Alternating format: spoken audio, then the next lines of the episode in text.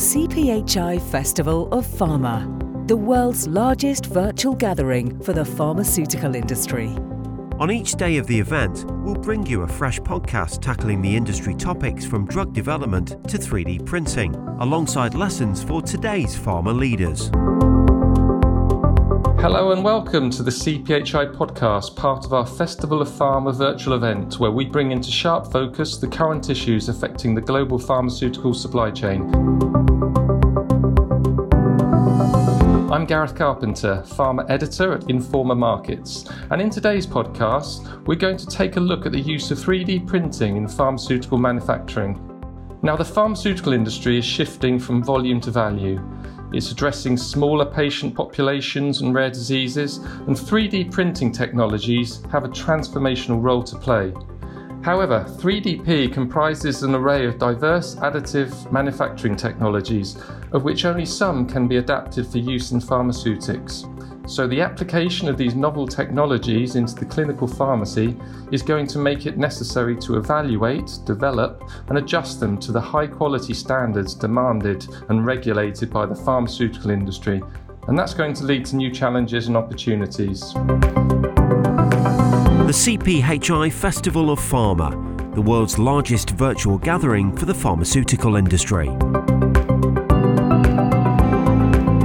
I'm delighted to say I'm joined by Alvaro Goyanes, co founder and director of development at specialist biotech company FabRx, and he's going to shed some light on what 3D printing can offer the pharma industry. So, first of all, Alvaro, welcome. Thank you, Gareth, for the invitation. So, Alvaro, your company FabRx, it's obviously very much involved in this field, having released the first pharmaceutical 3D printer for the manufacture of personalized medicines. So, just to kick off, could you tell us what you see as the real benefits of 3D printing of pharmaceuticals over standard manufacturing techniques? The clear advantage of 3D printing is personalization. In 3D printing, you have equipment that is the printer that is controlled with software. So it's very easily with just changing some parameters in the software to change completely the formulation, the tablet that you are printing. So you can change the dose, you can change the shape, you can make the tablets more acceptable for the patients. It's possible to combine different drugs in one tablet. So the main point is personalization. It's an automatic system that allows you to create personalized those medicines and personalized tablets for the patients. So it seems that the um, technology is very well suited to low volume, customized, and personalized medicines that may require specific dosage, release, pill size, and shape, etc. Does it have potential to be used in the production of more high volume, mass market pharmaceutical products? Yeah, actually, the first drug that was approved by the FDA in 2015 was a medicine that's called Espritam from a company called Aprecia that is produced in mass manufacturing. So it's a medicine that is produced with uh, four dose strength and it's not personalized medicine, it's for mass manufacturing. So 3D printing can be adapted for mass manufacturing, but maybe it's not so competitive compared to normal tableting. And I think that personalization could add extra value instead of uh, mass manufacturing. Now, obviously, for any kind of market, um, any kind of product, demand is key. First of all, Alvaro, do you see demand for 3D printing of pharmaceuticals growing in the future? I presume you do. How can developers of this technology convince healthcare providers that it's suitable and safe to use for the manufacture of very complex personalized medicine? I think there is a demand, and now in research, 3D uh, printing of medicines is a hot topic in the pharmaceutical field. There are many publications uh, starting from 2014 with approval of Espritam, and many companies are starting to be really interested and investing money in 3D printing. So I think there is a demand and also because the personalized medicine is growing. So there is actually a need for a personalized automatic system to produce these medicines.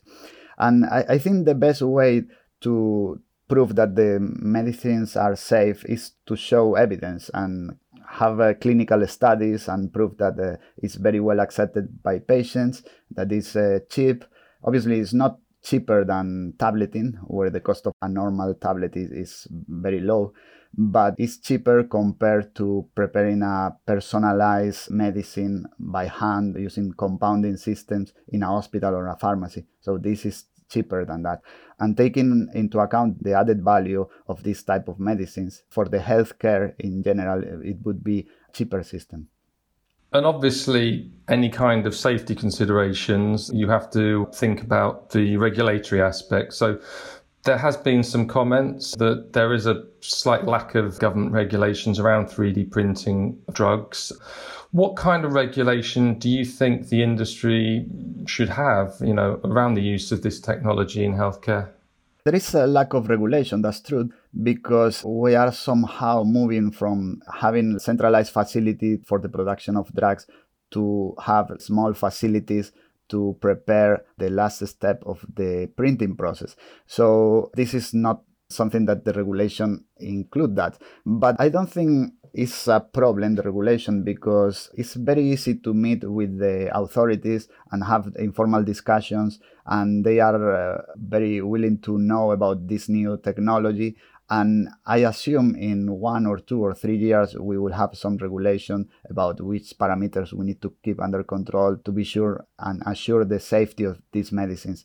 Ideally, I would like to think that we have conversations, for example, with the MHRA, that is like the um, FDA in UK, and they were very open and they were very excited about this technology. I think there is not going to be a problem in the regulation, but obviously it depends on how the regulation are going to evolve. Softigel by Procaps is a leading provider of contract development and manufacturing services in softgel advanced technologies. Through our extensive capabilities and deep expertise, we help companies around the world bring innovative products to their markets faster, whilst offering their patients and consumers an exceptional experience. Our advanced delivery technologies, including Softigel and related technologies, has enabled us to become an integrated CDMO, giving customers a full turnkey solution in prescription drugs, OTC, and dietary supplements across both development and delivery. To discover more about Softigel by Procaps, visit www.softigel.com.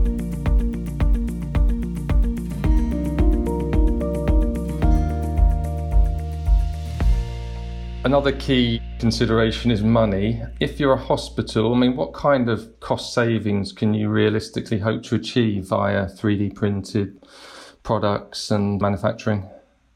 Well, if we compare it to a standard tablet, obviously the cost of producing a tablet by 3D printing is slightly higher because the printing time is longer compared to the production time of a normal tablet. But if you compare 3D printing to compounding, that is many times done in hospitals or pharmacies to create personalized medicines or especially for children, pediatric medicines, the savings are great because you don't need a dedicated personnel working on, on getting manually these formulations. So you can have equipment there that you just select some parameters, introduce the cartridge with the ink, and you print the final tablet. It's much faster and cheaper in terms of personnel.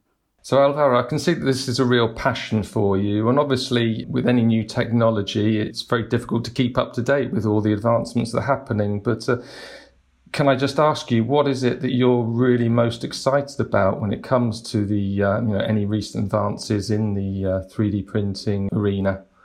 As you say, it's very difficult to select only one because, as I said, there are many research groups doing 3D printing or doing amazing things with uh, printers and there are new materials that are used that avoid some problems that we had in the past about the degradation of drugs we came, for example, to the market this new pharmaceutical printer, the M3DIMAKER, and we are very happy with this one because it's the first printer especially designed to print in hospitals and also with the software because uh, before that to print medicines you need to know about 3D printing, design and software.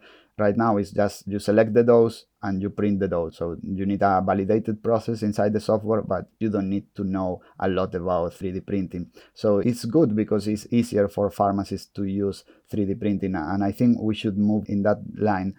There is also the use of artificial intelligence that is uh, starting to be used in 3D printing to predict how the, the medicines are going to behave and how is going to be the release of the drug from these medicines. And that's amazing as well because artificial intelligence is also a hot topic. So the combination of 3D printing that uh, uses software to produce these tablets and artificial intelligence could be a, a perfect match and boost the use of 3D printing in the future. Are there any particular disease areas where you foresee good growth prospects for, for 3D printed drugs? We are focusing rare diseases because there are many rare diseases. Obviously, these rare diseases have low number of cases or patients, but there are many rare diseases. I think 3D printing could be very useful in these cases where you can get better medications for these patients that sometimes big pharma companies cannot provide a centralized solution. So 3D printing could be the best option for them to prepare medicines in small hospitals uh, close to the patients.